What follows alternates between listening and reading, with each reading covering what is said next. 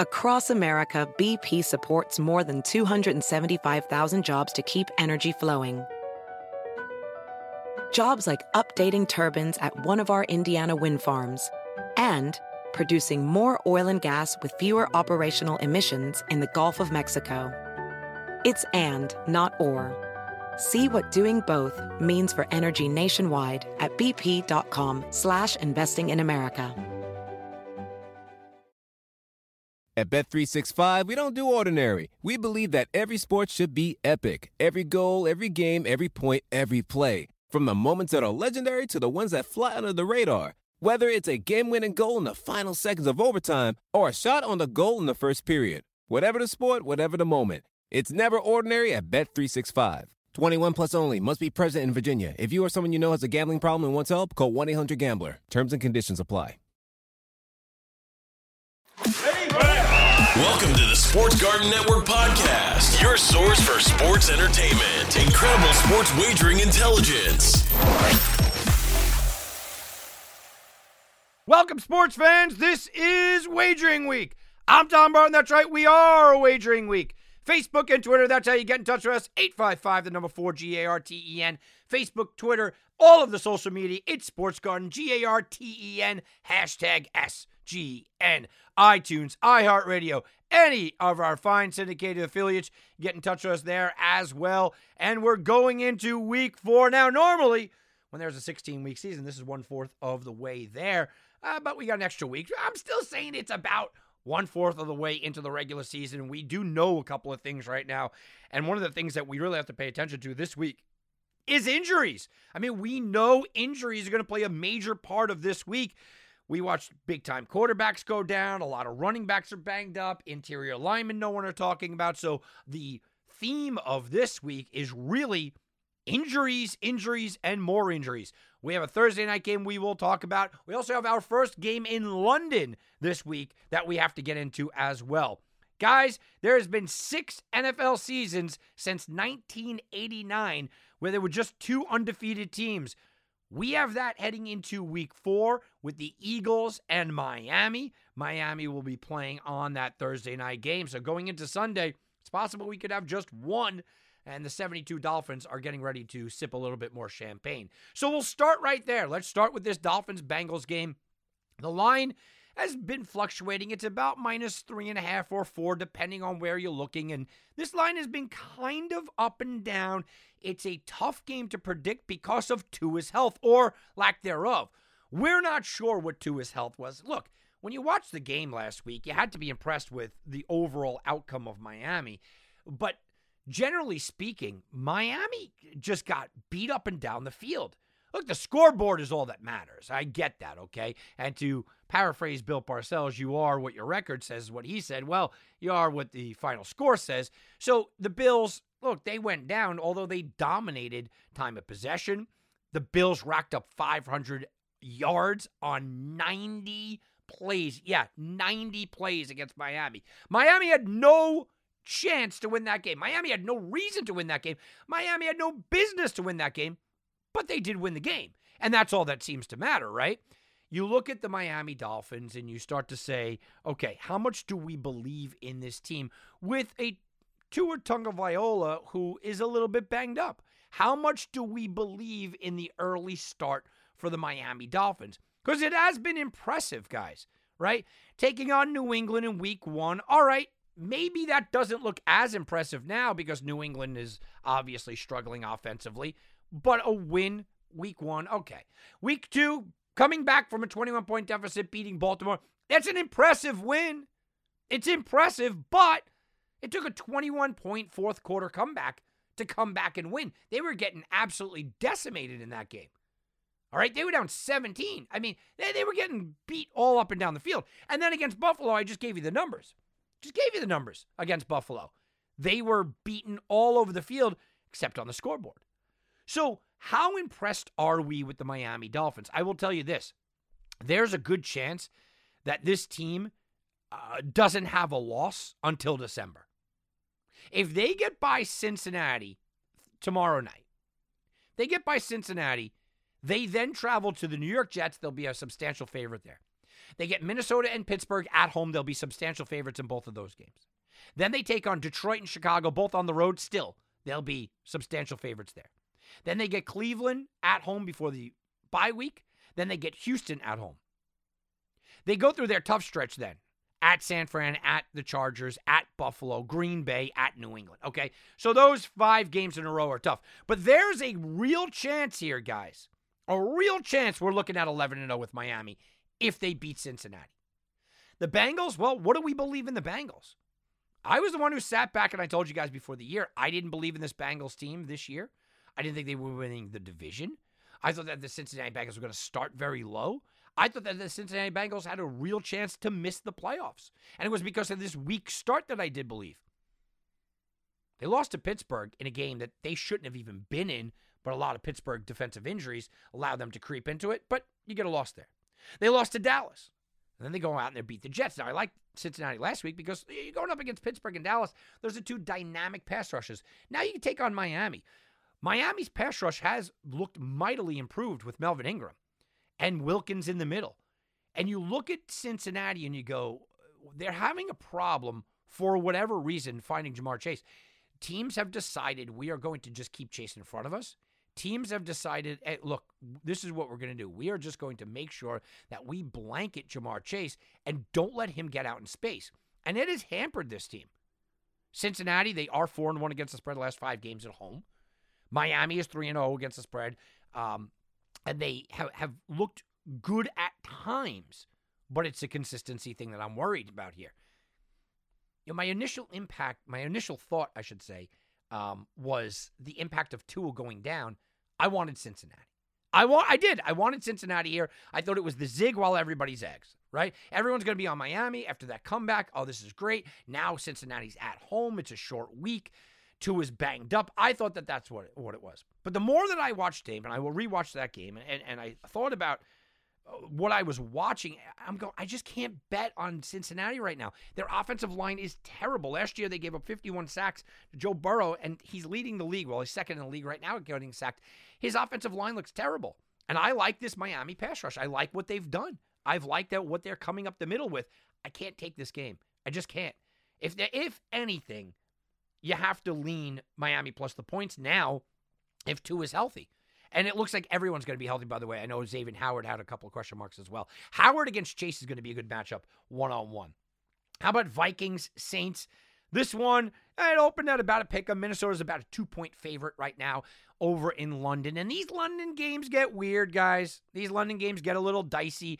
We're not really sure. They get they get a little weird on the outcome. So I, hate to bet them. 9:30 a.m. Eastern Time. This game is going to be kicking off at.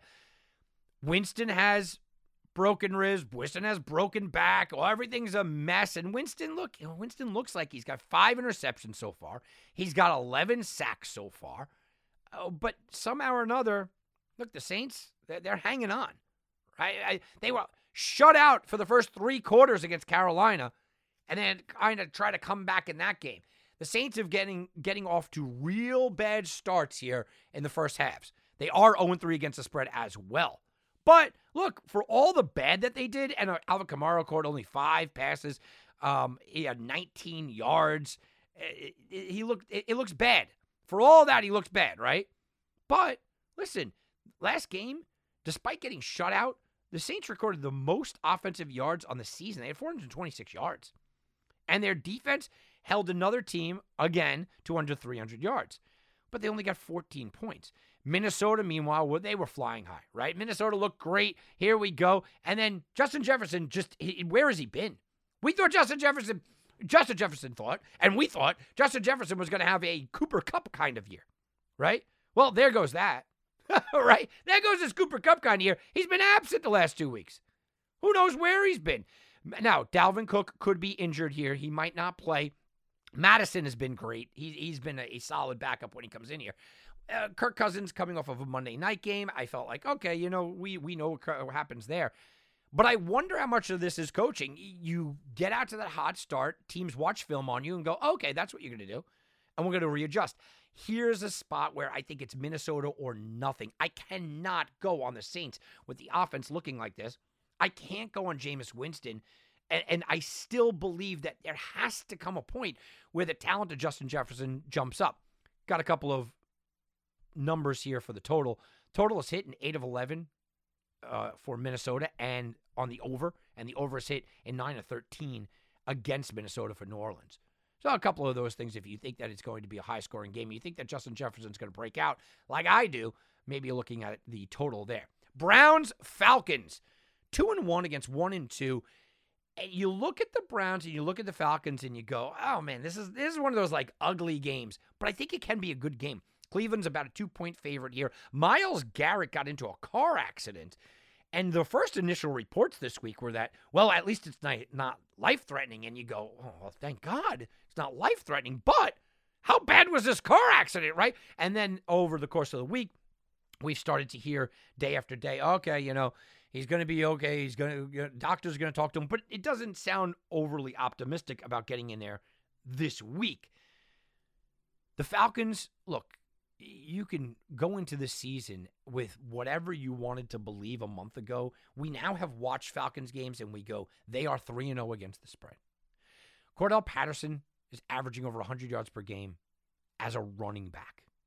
The Falcons' rushing defense, that you can't name one person on their de- defensive uh, front there, they are 15th in rushing defense.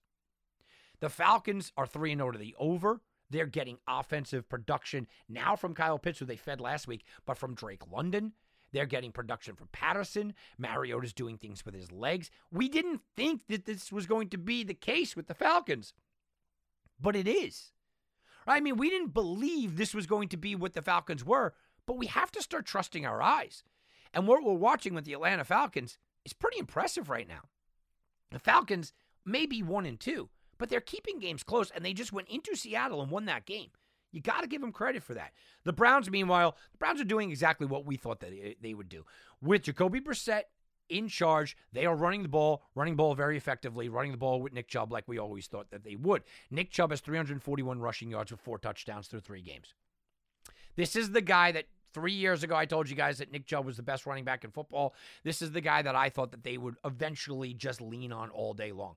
Hunt adds something, sure, and D'Ernest Johnson, when he is in there, he could add something, sure. Doesn't matter. This is the Nick Chubb show, and this is exactly what it should be. But Jacoby Brissett has also played really well.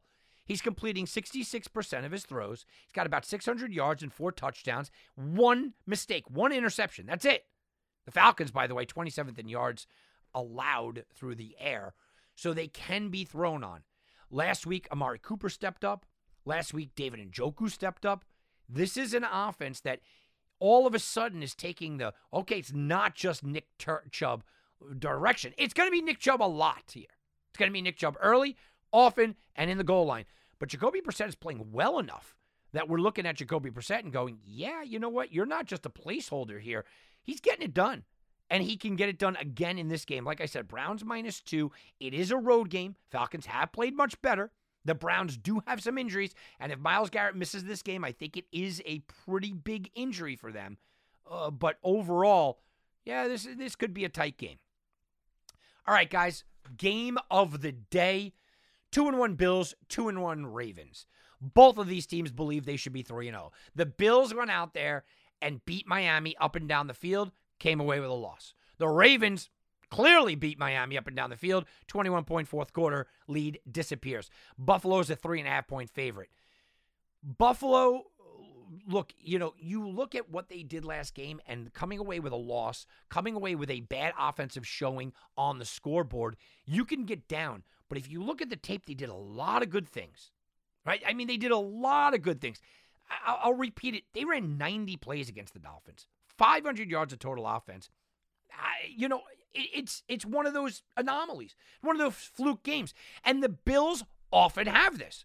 Last year against Jacksonville, remember that mess of a game? The Bills do have this, but they usually bounce back pretty well. They are 6 1 and 1 against the spread the last eight games after a straight up loss. Okay? So they bounce back pretty well. The Dolphins, by the way, they had one of their worst offensive performances, only 200 yards offensively. They got dominated in time of possession. They got dominated in all these statistical categories. So even though the Bills were playing with backups to backups to backups in the secondary, really, Miami could not fully take advantage of that. And like I said, the Buffalo bounced back 7 1 1 against the spread the last nine games following against a spread loss. And like I said, they dominate after a straight up loss. That is coaching, guys. That is coaching, right? The Bills still lead the NFL in scoring. Okay. They are still sitting there. Baltimore comes in right behind them. So I do think that the 53 number on the total is probably right. Now let's take a look at Baltimore. And when we look at Baltimore, it's really looking at one person and one person only, and that's Lamar Jackson. He is having a huge year. Just put together five touchdown passes against you know in Foxborough. Um, Baltimore they are not a team that likes this month. Like we talked about how great September was for them and how great statistically September is. They, they don't really like October too much. They don't do well. 11 27 and 1 against the spread the last 39 games in October. But it's all about Jackson, right? I mean, everything is about Jackson. He's got 12 total touchdowns, 10 passing, 2 rushing. He's run for over 100 yards in back to back games. He's got the most passing touchdowns in the league. He's got the highest passer rating in the league, highest yards per rush in the league, more rushing yards than guys like Derrick Henry, more rushing touchdowns than guys like Jonathan Taylor. He is everything at this point. And the Ravens also score at will. Their offense is absolutely fantastic. They ranked 26th in pass attempts. And then last week, all of a sudden, you said, okay, now we're going to go to Mark Andrews early and often. And that is the recipe for success, is to just pepper Andrews. Look, Bateman is showing that he could be the guy, and Duvernay is nice but they still need that complement. And I came out here two weeks ago and I told you my one concern with Baltimore was closing games late. And then look at what happened with Miami. They couldn't close games late because you can't ask Lamar Jackson, who is a terrific runner, but you can't ask Lamar Jackson, who is still a quarterback, to drain the clock and run the ball at the end of games. It's just not an ask that a team is going to do. So you're going to have to rely upon at the end of games who can we rely upon to end this game drain the clock and get us into the halftime or get us into the end of the game, into the locker room. Who can be that guy? Well, they didn't have that guy on this team. Mike Davis wasn't the guy. They didn't have that guy on this team. Well, J.K. Dobbins is back.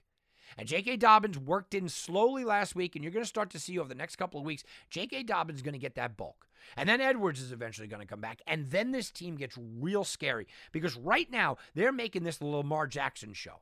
And everybody knows it's the Lamar Jackson show, and here he goes. He's putting on this uh, insane display. But it's not just Jackson running the ball, it's also Jackson throwing the ball. Once he has a running game, it's going to be very interesting. Look, I think the initial immediate response here is the Buffalo Bills should win this game. I just don't like the spread here, and I do look at Jackson as the X factor. I don't want to bet against a guy when he's in the zone, and right now, Lamar Jackson is in that zone. And oh, by the way, Buffalo is still banged up. All right, let's go to a division matchup here Cowboys, Commanders. Uh, it's still weird to say. Dallas is a three point favorite. Carson Wentz is going to be harassed all game long once again. Micah Parsons and this past defense, including uh, Lawrence, who had a phenomenal Monday Night Football, will be all over them. But Carson Wentz, he was sacked nine times last week. Carson Wentz leads the NFL in sacks taken. He leads the NFL in yards lost through sacks and he ranks 21st in yards per attempt. Looks like he's having a bad season, right? He's been sacked 14 times in the last two games. Are you kidding me? And this is one of the best pass rushers in the business. It looks bad for Carson Wentz. But hold on a second. Carson Wentz does have seven touchdown passes already this season. Okay. He is looking at a situation where he's got a lot of weapons out there. Antonio Gibson isn't having a great year. Look, he's only averaging a little over a half a yard after the contact, but he's able to get to his three receivers and his big tight end, Logan Thomas, is getting healthier by the week. Washington is one and four against the spread the last five meetings in Dallas. So it's not a great spot for them to go on the road. But this is kind of, in my opinion, the Carson Wentz show. If you're able to keep Carson Wentz upright, which is a huge if, because the guy is getting blasted back there. But if you're able to keep him upright, I give Washington a fighting shot. We all watched Monday Night Football. and We all watch the Dallas Cowboys come out on top. And here's what I, I say in sports betting all the time always the result masks the game itself. I don't think Dallas played well. I think Dallas had a hard time moving the ball. We all saw that. I think that the Dallas Cowboys were dysfunctional in a lot of situations. Dallas showed that they were afraid to let Cooper Rush throw the ball. Dallas showed that, you know what, they're still going to try to run Ezekiel Elliott, even though Pollard is the more polished guy back there and clearly the more talented running back at this stage in his career.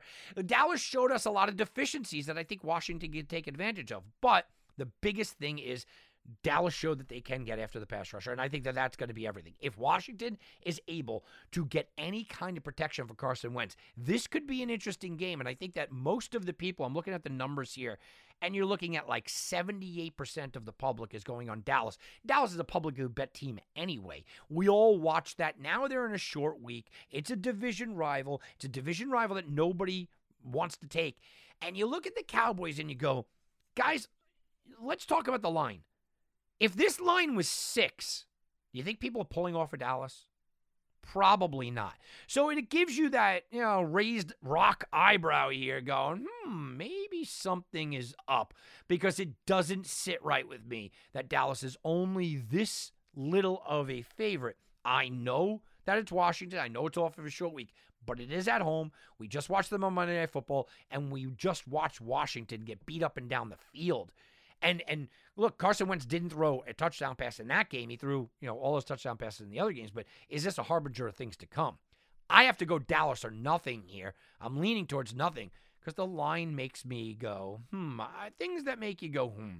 All right, let's take a quick timeout. Come on back when we do. Got lots more right after this, right here on Wagering Week. At Bet365, we don't do ordinary. We believe that every sport should be epic every goal, every game, every point, every play. From the moments that are legendary to the ones that fly under the radar. Whether it's a game winning goal in the final seconds of overtime or a shot on the goal in the first period. Whatever the sport, whatever the moment. It's never ordinary at Bet365. 21 plus only. Must be present in Virginia. If you or someone you know has a gambling problem and wants help, call 1 800 Gambler. Terms and conditions apply.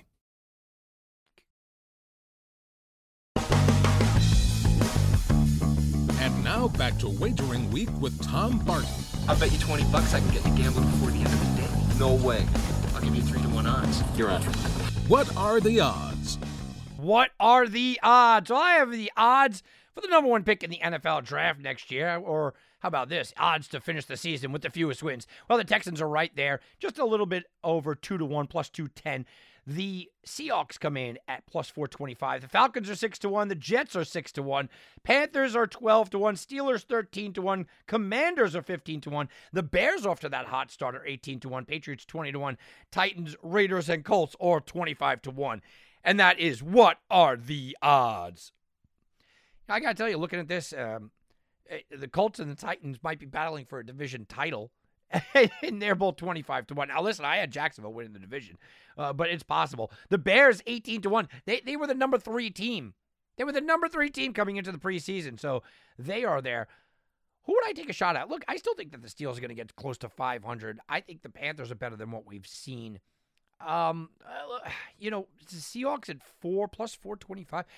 The Seahawks make the most sense only because I, I picked them before the year. I think they got their one fluke win, which I was actually on the right side of.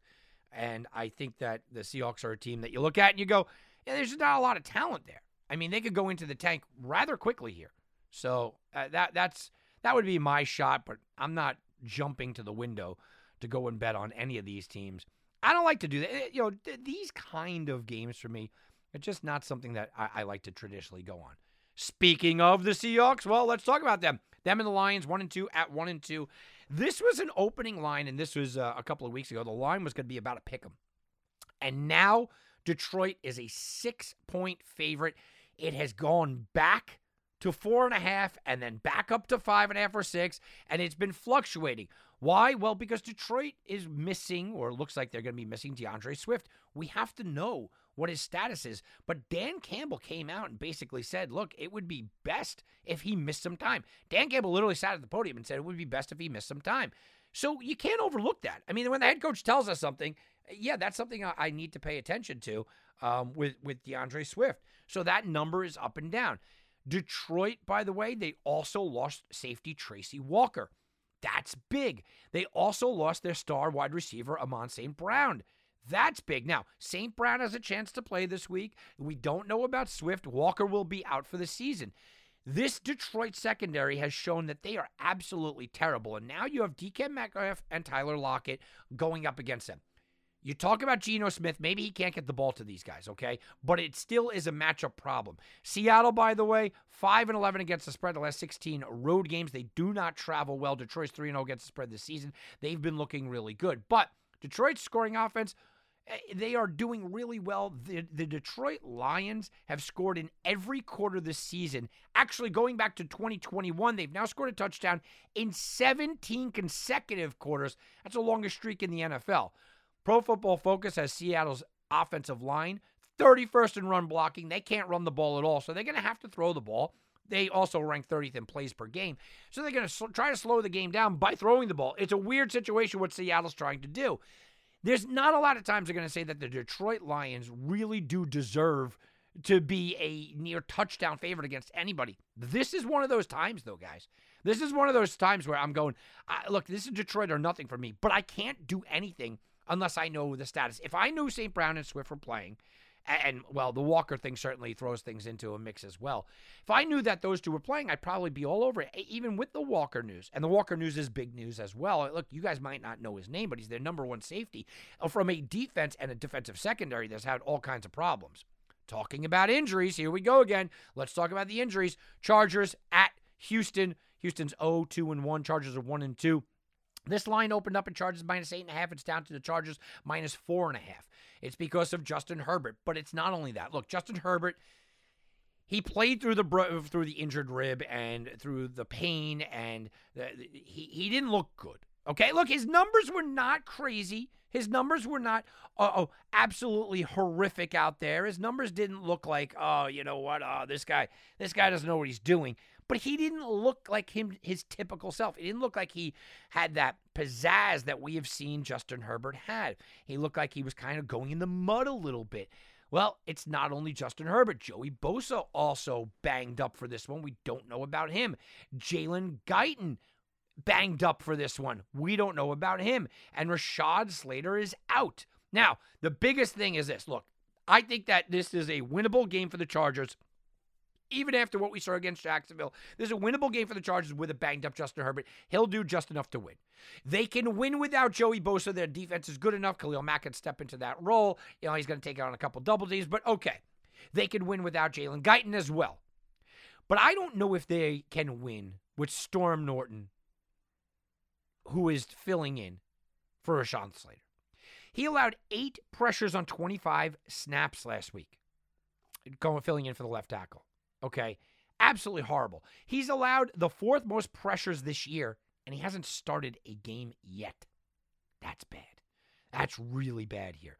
Chargers, they are one of the worst running teams in the league as well. They rank 32nd in both rushing yards and rushing yards per attempt. They are bringing in everybody that they can because they don't want to give Austin Ekeler enough carries. I don't understand that. Both of these teams, though, are bottom five in rushing yards per game.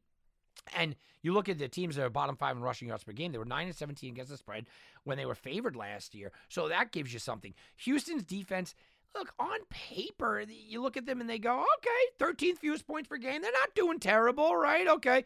Uh, but they have faced Matt Ryan and a terrible Colts offense without their number one receiver. They face Russell Wilson, who can't get out of his own way with Nathaniel Hackett and the Broncos, and the Chicago Bears, who throw the ball about eight to 10 times per game.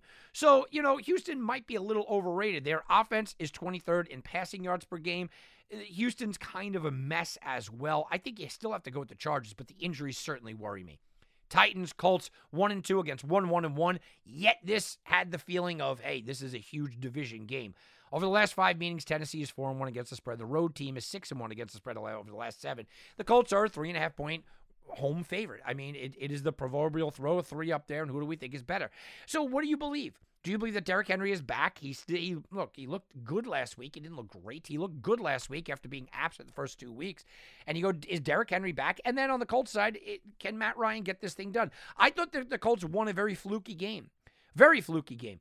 Uh, a missed kick because of a backup kicker. I thought that Patrick Mahomes looked fine against the Colts, but he didn't look great. The defense is going to get better as the year goes on, but I'm worried about the Colts overall. I can't be laying points even against a Tennessee team that I think is banged up. I, I look, I thought that they would going they were going to miss Harold Landry, and I talked about that many times. I thought that that they were going to miss him more than people realize. Yeah, that is the truth. The Titans also lost a lot of secondary guys.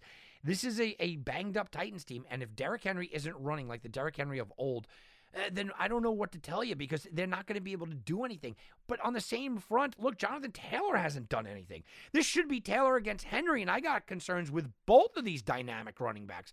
Whoever takes over the running game probably wins this game. Speaking about running games, Bears, Giants. Bears are two and one. Giants are two and uh, well, two and one as well. Uh, the Giants are a three and a half point favorite, and, and I'm not really sure why. Okay, the Bears have proven they are winning ugly, they are winning nasty, but they are winning, and that is the key word there. Now, you can tell me, yeah, the Giants are winning. Also, they are. Um, but did anybody like what they saw on Monday Night Football? Anybody like what you've seen with Daniel Jones up until this point? who looks uh, absolutely lost out there. And then you start looking at, again, here we go, the injuries. Sterling Shepard went down. That, that's a Giants' leading receiver. Yeah, that's a problem. The Giants' offensive line has allowed 13 sacks through three games. Evan Neal has been destroyed, and now he's going to go up against Robert Quinn, who was second team All Pro last year. New York has a 25th ranked run defense in the NFL. Dallas ran off 175 plus yards there. The Bears come in second in rushing. Khalil Herbert, a guy that I've spoken about uh, for two years now, 150 grounds uh, yards on the ground last week, uh, did had his way, and the Giants defensively looked bad because of an injury. Because Leonard Williams, uh, look, he makes everything. So they lost Sterling Shepard. Leonard Williams might not be in there. This team is a mess. I'm sorry, they just are, and the Bears are not much better. Okay, the Bears are, are, turnover prone all over the place, and the Giants' defense ranked first in the NFL in third down defense. So they're gonna have to kind of do something on third down. Anybody have any faith in Justin Fields, who was eight for 17 with 106 yards and two interceptions? I thought, hey, you got to give Justin Fields kind of the ability to throw the ball. You got to give him the chance to sink or swim. Well, sink he did, and he looked ugly doing it. It was a bad showing by Justin Fields. It has been a bad year by Justin Fields. And it's a situation that I am questioning do they even want him to succeed there? Because remember, new GM, new head coach. Justin Fields might be a washout.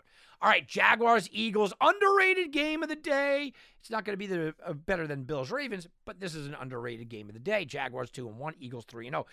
Jags did what I told you they were going to do. I said they were going to go into L.A. and win that game, and the Eagles just keep cruising. Eagles are six and a half point favorites here. Look, Pederson returns to Philadelphia. That's going to be the conversation. Doug Pederson coming back. And while his players didn't know that he was coming back, kind of like last week with Lovie Smith against Chicago, uh, they weren't on there. He's a player's coach and they like him. And it, you, you know that he was unceremoniously taken out the back door there in Philadelphia. So maybe there's a little motivation there. Philadelphia 3 1 1 against the spread the last five home games. They play well at home. This is all about Jalen Hurts, who's now a viable, viable MVP candidate. He is spreading the ball around. One week it's A.J. Brown. The next week it's uh, DeVonta Smith. Uh, we watch Miles Sanders play really well. This is an offense that's multifaceted and causing people problems. But the Jaguars' defense is something that I highlighted. Look, they went out there and they made two great picks in Lloyd and Walker in the first round, and they are showing dividends right away. Their offense, by the way, is scoring 28 points per game. That's seventh in the NFL. Their defense, though, is what I want to key on because they're averaging less than 13 points per game are the opponents. The Eagles defense is something that we've discussed, and the Eagles defense is fantastic. And the Eagles, I loved everything they did in the offseason. But the Jaguars defense is so underrated. By the way, 48 and a half is the total in this game. If you think that both of these teams want to run the ball, I, I, I can't bet against the Eagles in this spot to win the game because I think the Eagles will win the game. Um, uh, but it wouldn't shock me to see this be a real close, real tight battle. I think people are still believing that the Jacksonville Jaguars are not what we're watching, except they are what we thought that they would be before the year. And that's not including me, that's uh, everybody else out there. I thought that this team was going to be very good, and they are proving to me to be that very good team. How about Jets and Steelers? One and two against one and two. Steelers are a three and a half point favorite. Maybe Zach Wilson comes back here. He's missed the entire season due to that knee injury. If he does come back, I think the Pittsburgh Steelers actually have a better chance to win the game. Look, Jack Joe Flacco has not looked good. Okay, you can't say he's looked good, but he hasn't looked bad, right? I mean, he hasn't looked bad. The Jets have managed to put up 370 yards in some early shootout games. That's ninth in the NFL. Okay, but They've scored fewer points than the Steelers, 17 to 18. Pittsburgh allows 171 yards on the ground to the Browns. Now you ask yourself, are the Jets going to finally not let Joe Flacco kind of take the steps back and they're going to run the ball with a guy, Breece Hall, that they really did uh, put a lot of stock into, and Michael Carter? The Steelers at home, two and seven against the spread. Their last nine as a home favorite. Ooh, that, that that's not good. And the Steelers' offense is just not good. They scored, uh, they put up 300 total yards last week, which is the second lowest mark in the NFL. There's only one team that hasn't had a 300 yard game yet, and the Steelers just barely cracked that. But when you look at it all, you have to say, okay, hold on a second. You still have the pedigree of Mike Tomlin.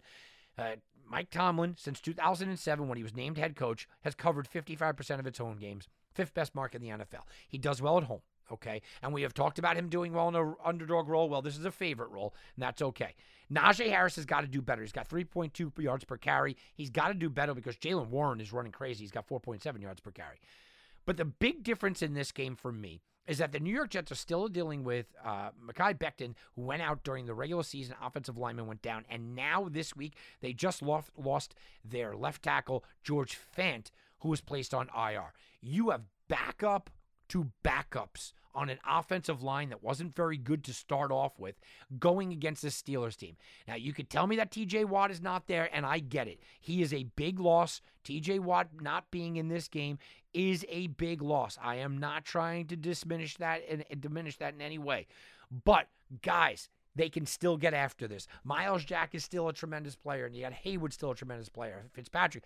I think that the Jets are in for a world of pain in this one, whether it be Flacco, whether it be Wilson. Now we have to know who the quarterback is to really go out there and make that play.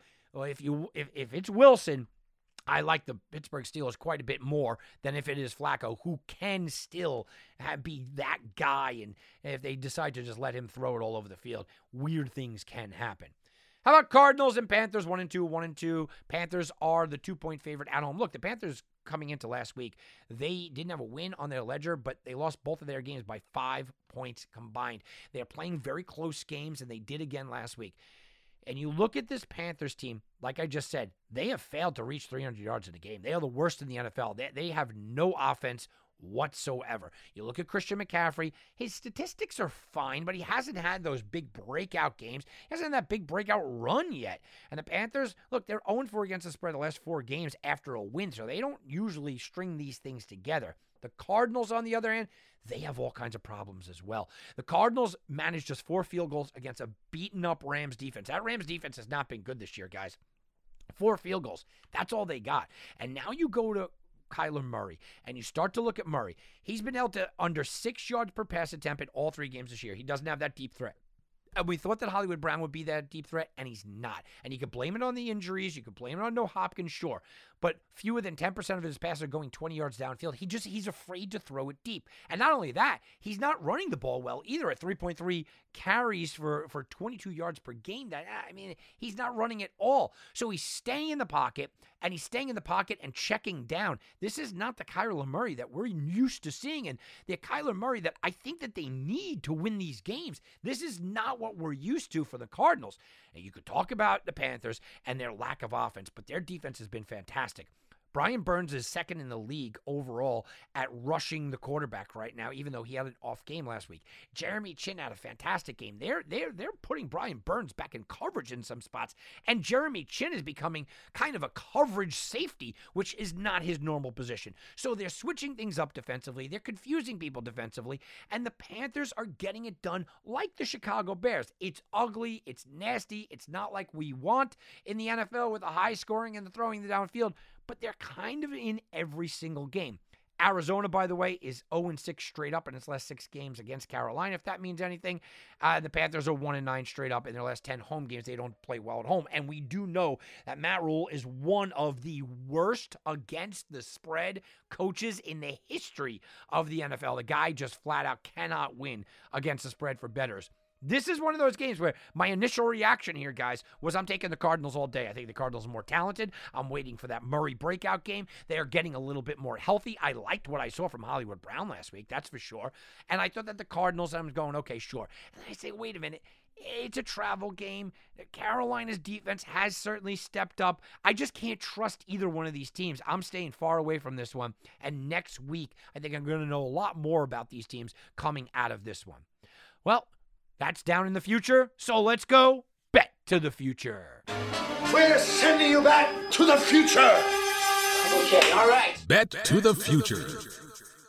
Okay, guys, let's go bet to the future. Bet to the future. Well, it's always a good time to look at those Super Bowl odds. The Bills are still leading the way at five to one. The Chiefs coming in at eight to one. The Eagles have jumped all the way up to third. They are nine to one, along with the Bucks, who are nine to one. Packers are ten to one. Rams fourteen to one. Ravens fourteen to one. Dolphins sixteen to one. They made a move as well. The Niners and Broncos close it out at nineteen to one.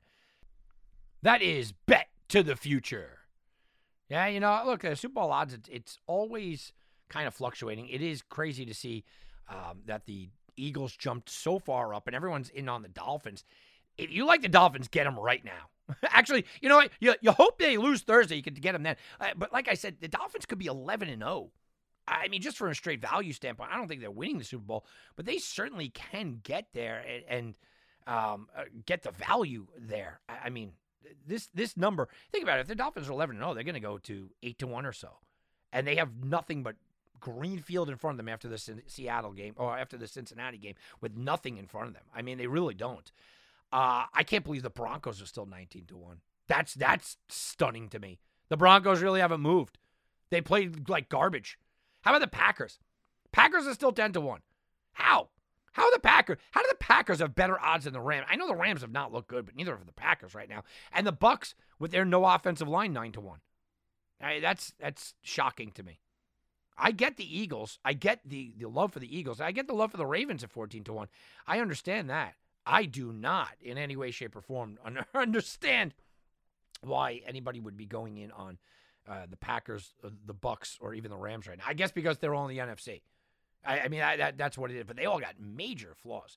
All right, well, let's talk about that Packers team. Two and one Packers at home against the Patriots. They are now 10 and a half point favorites in this spot. The Patriots looking like they're probably going to play without Mac Jones, looking like it's probably going to be Brian Hoyer in this spot.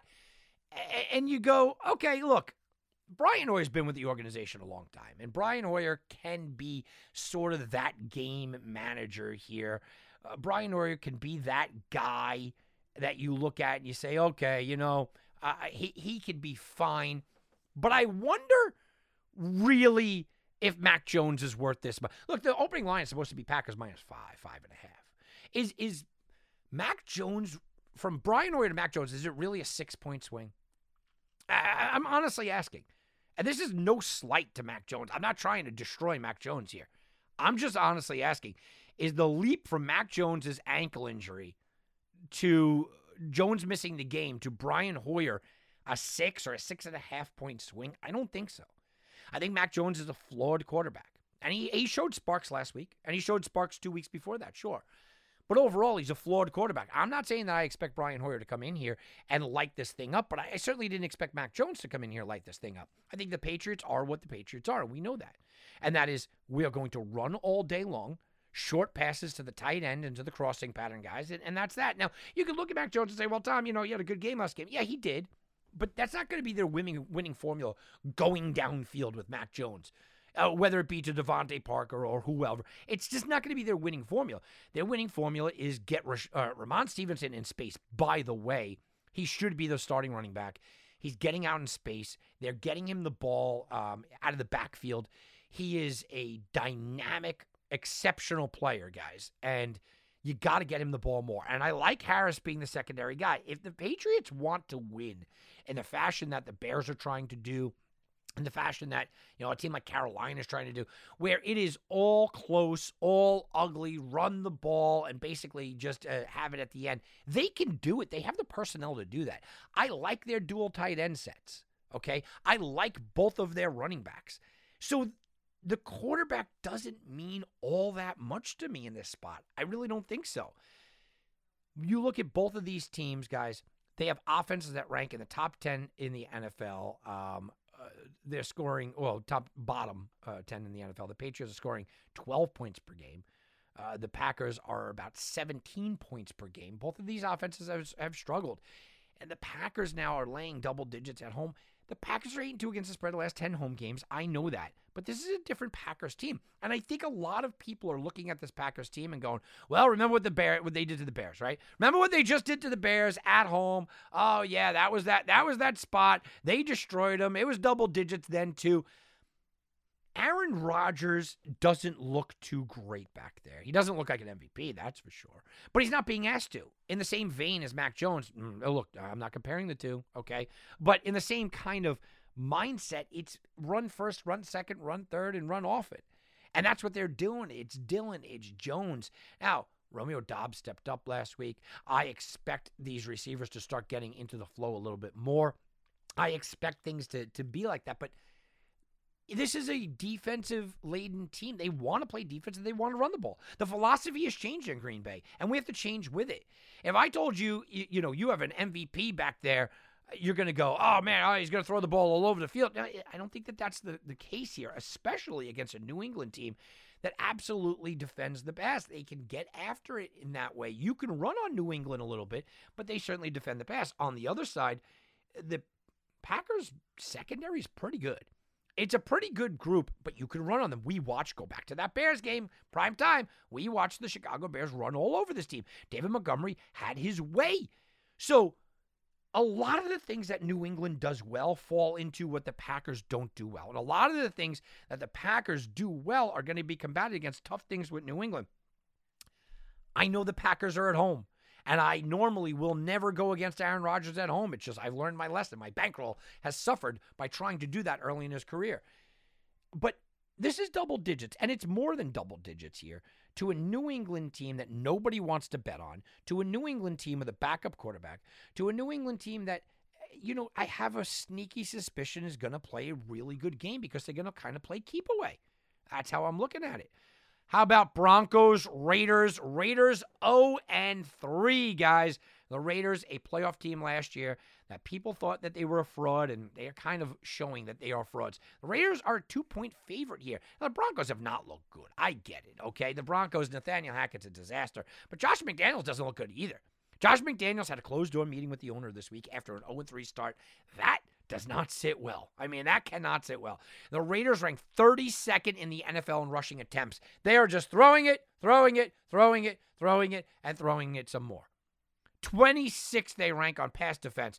They are allowing people to run on them. They are allowing people to pass on them. They've allowed four rushing touchdowns this season. They are not able to run the ball. The the Raiders are just totally and utterly out of sorts both offensively and defensively. They can't get after the quarterback. And if you can't get after the quarterback, you could throw on them all day.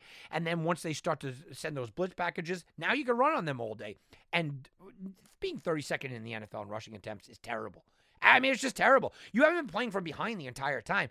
They, they don't even try. They're not even trying to get a running game going. It's Derek Carr to Davante Adams all day, every day. And well, you know what? Maybe we'll sprinkle in somebody else here or there. Maybe. The Broncos, meanwhile, Broncos don't look much better, but their defense is certainly good. I mean, their defense might might be the best in the NFL right now. Surtain looks like an absolute stud. He really does. He looks like the best cornerback in the league right now. You look at the Broncos and you look at this rivalry. The Broncos are 0 6 against the spread the last six meetings in Las Vegas. They are 1 8 against the spread the last nine overall meetings against the Raiders. This Broncos team cannot beat the Raiders. That's all you're going to hear all week long in Bronco country. We cannot beat the Raiders. This team can't do it because they haven't done it, guys. They just flat out haven't done it. But the defense is good enough to do it. Look, I think Wilson is lost out there. I think that the game plan is terrible, right? uh, Javonte Williams is being un- underutilized. Melvin Gordon is being overutilized. Sutton's the guy, but they can't find Jerry Jeudy. I mean, it's a mess. The Broncos are a mess offensively. But defensively, there are no questions here. So if you have a mess offensively with the Raiders, and they have proven that they are a mess, and you have a mess offensively with Denver, but you have a mess defensively with the Raiders, and you have a really good unit, How are you giving points in this spot other than the idea that the Broncos just can't beat the Raiders? You want to talk about uh, a little bit here uh, as far as totals go? This is an interesting one. The under is 20 and 8 in the Broncos' last 28 games overall and 6 and 2 in the Raiders' last 8 games under overall. So maybe the under is the way to go here with two bad offenses and that Denver defense playing at an absolute elite level. I I might go out there and say that Denver's defense might be the best in the league right now. It's it's it's right there. It's right there. And who would have ever thought that we'd be worried about Russell Wilson dragging the team down? Chiefs two and one, Bucks two and one. This is a fluctuating line. I can't even give it to you. Look, it was Bucks minus two, then it was Chiefs minus two. They don't know if they're playing in Tampa because of um, Hurricane Ian coming in. They don't know if they're going to move it to a day game, or maybe they're going to flex a different night game in here. Uh, this is a game you can't touch. As a sports handicapper, I'm recording the show in the middle of the week. You cannot make a bet on this game. This is a do not force kind of game, and it's a teaching lesson. Look, why? Why are you going to go anywhere near this game? We don't even know where it's being played. Okay, there is speculation that this game will not be played here. So the Bucks' home field advantage, which whatever that might be, you, you know, it goes away. In both of these teams, we don't know what the situation is. I, I look. I watched Key West last night get absolutely slaughtered. It was not the hurricane was not supposed to touch Key West really that bad. It was supposed to kind of clip it. Well, it was a hundred. You know, it was like like a hundred degrees off of where and Key West got absolutely slaughtered last night. Then it went back into the ocean. The hurricane gained momentum and it's going to hit landfall. It's going to come right basically into Tampa from when I'm talking. That's the speculation. Tomorrow morning, it's going to slam into Tampa. And I don't know if this game's going to be played there. I just I, I just don't know. I don't we don't know what conditions it's going to be. So too many uncertainties. I'll give you this though. The Bucks are 8 and 2 against the spread after they lose a game. All right. You know, so you got the bounce back method. And the look, the receiving corps for the Buccaneers are it, it's banged up, it's bad. But Mike Evans is coming back from his one game suspension. So that will certainly help. And you look at a guy like Russell Gage kind of stepped up. You need Leonard Fournette to run the ball better than he has, but I think he's just come up against really good defenses. For the Chiefs side of things, they didn't look bad against the Colts. They just didn't execute properly. I think Mahomes has a good game here, but it's a one-dimensional offense because of what the Bucks do. The Bucks defensively may be in the challenge here for the uh, for the Broncos as the best defense in the league. They are just holding teams down. You simply can't run on this team, and that's been the mo for a little while now with the Tampa Bay Bucks that you can't run on this team. The Chiefs don't care about running the ball, but eventually, if you just give up on the run, and the Chiefs have the proclivity to just go, okay, I'm just giving up on the run. If the Chiefs just say, you know what, we're just going to give up on the run, we don't even care about the run, no big deal. Well, then the Bucks are going to be able to pin their ears back and say, okay, now we're going to come after uh, Patrick Mahomes you also are missing that key piece. So you don't have to go deep with Tyreek Hill. We've watched the Bucks linebackers do a real good job against Travis Kelce in the past. So now you're telling me from the, the Kansas City side of things, hey, look, you can't run the ball and you can't throw it to your tight end, or you don't have a great feeling about throwing your tight end. All of a sudden, the Chiefs become a little one dimensional. I think that the line is right here. We don't know where the game's going to be played. The Chiefs are the better team right now, but this Bucks defense is absolutely fantastic. I think this is the best Bucks defense that we've seen in years, and I'm including the Super Bowl team, which was a fantastic defense. That's something to pay attention to, and a, just a good defense can just win games. All right, let's go to Monday Night Football. Two and one Rams, one and two Niners. San Francisco is a two point favorite. What do you do here? I mean, what do you do? What are we looking at? We thought Jimmy Garoppolo was going to come back, or at least Niners fans did. And all of a sudden, everything is going to be all rosy and beautiful. Well, that didn't happen because Jimmy Garoppolo, while he might be a better option to win games than Trey Lance, is still Jimmy Garoppolo, which means checkdowns, which means mistakes, which means conservative football, which means Defenses know what's coming. That's what Jimmy Garoppolo is. Can Jimmy Garoppolo win in this league? Yes, but we've seen his ceiling, and that is exactly why they moved on from him to go get Trey Lance, and that was on full display against a very, very good defense. Now, the Rams defensively have not looked very good this year, so the Niners get a little bit of that, but they're still dealing with some backups. George Kittle came back, and that's a great thing. Deebo Samuel running the ball is not fooling anybody anymore. It's just not. He ran the ball really, really well two games ago on a 51 yard rush rush, but you know, he had to make two guys miss on his own. It's not like they opened things up for him. The offensive line is playing pretty poorly for the Niners right now. And then you have the running back situation with Elijah Mitchell goes down and Wilson's uh, being the guy. Then they put in Mason, who might give explosiveness, but he can't block anybody. The Niners have some problems, okay? And then you look at the Rams. The Rams have some problems as well. Stafford didn't even throw a touchdown pass last week. It was a handoff to Cooper Kupp. Cooper Kupp dropped a touchdown, dropped, flat out dropped a touchdown last week. Allen Robinson has been a complete bust out there. They're going to Tyler Higbee as the number two guy. Cam Akers and Henderson are uninspiring at running the ball, which means the Niners are going to be able to tee off and come after them. Both of these teams are not complete products right now. I think they'll both get better as the year goes on, but right now they're both incomplete products. Now let's look at the head to head matchups because we do have to read something into it. I give trends often, I give statistical, historical data, and some of them don't mean anything, okay? And I, will say it, hey, whatever that means for you. Some of them do. Kyle Shanahan has owned Sean McVay. He has won six of the last seven meetings. The only time that they lost was the NFC Championship game. In San Francisco, the Rams are two and five against the spread the last seven times they were there. The Niners have won and they have gone 5 0 against the spread the last five meetings. So I look at this line and I see a divisional matchup on Monday Night Football in San Francisco, and I go, why is this line only two? With all that, all that statistical numbers, is it strictly because the public knows that the Rams just won the Super Bowl?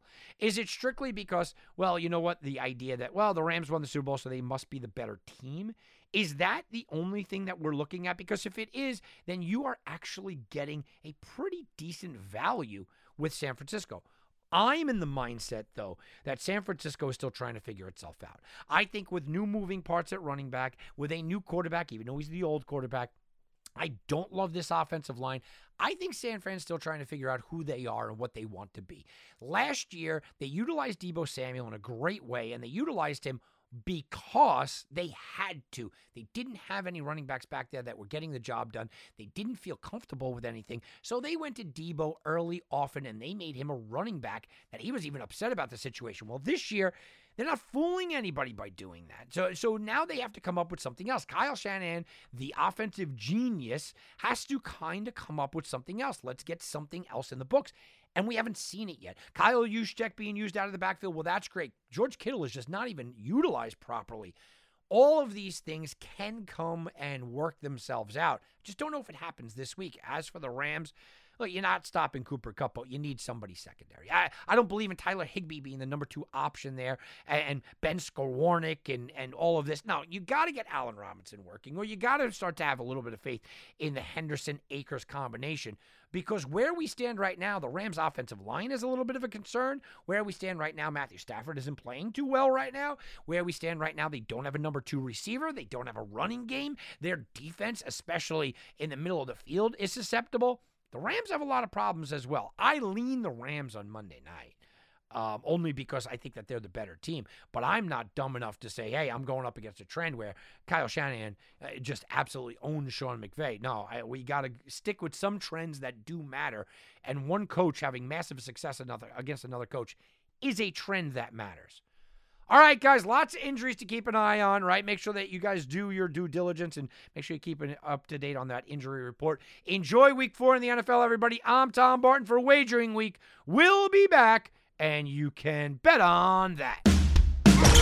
This has been a presentation of the Sports Garten Network. To be part of the show, call 1 855 4 Garten. That's 1 855 442 7386. Connect with us on Facebook and Twitter at Sports Garten. That's G A R T E N. Get all your credible sports intelligence 24 hours a day by visiting us at sportsgarten.com.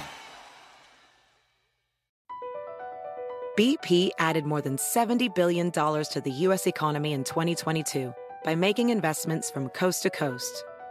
Investments like building charging hubs for fleets of electric buses in California and starting up new infrastructure in the Gulf of Mexico. It's and, not or. See what doing both means for energy nationwide at bp.com slash investing in America. At Bet365, we don't do ordinary. We believe that every sport should be epic. Every goal, every game, every point, every play. From the moments that are legendary to the ones that fly under the radar. Whether it's a game-winning goal in the final seconds of overtime or a shot on the goal in the first period. Whatever the sport, whatever the moment. It's never ordinary at Bet365. 21 plus only. Must be present in Virginia. If you or someone you know has a gambling problem and wants help, call 1-800-GAMBLER. Terms and conditions apply.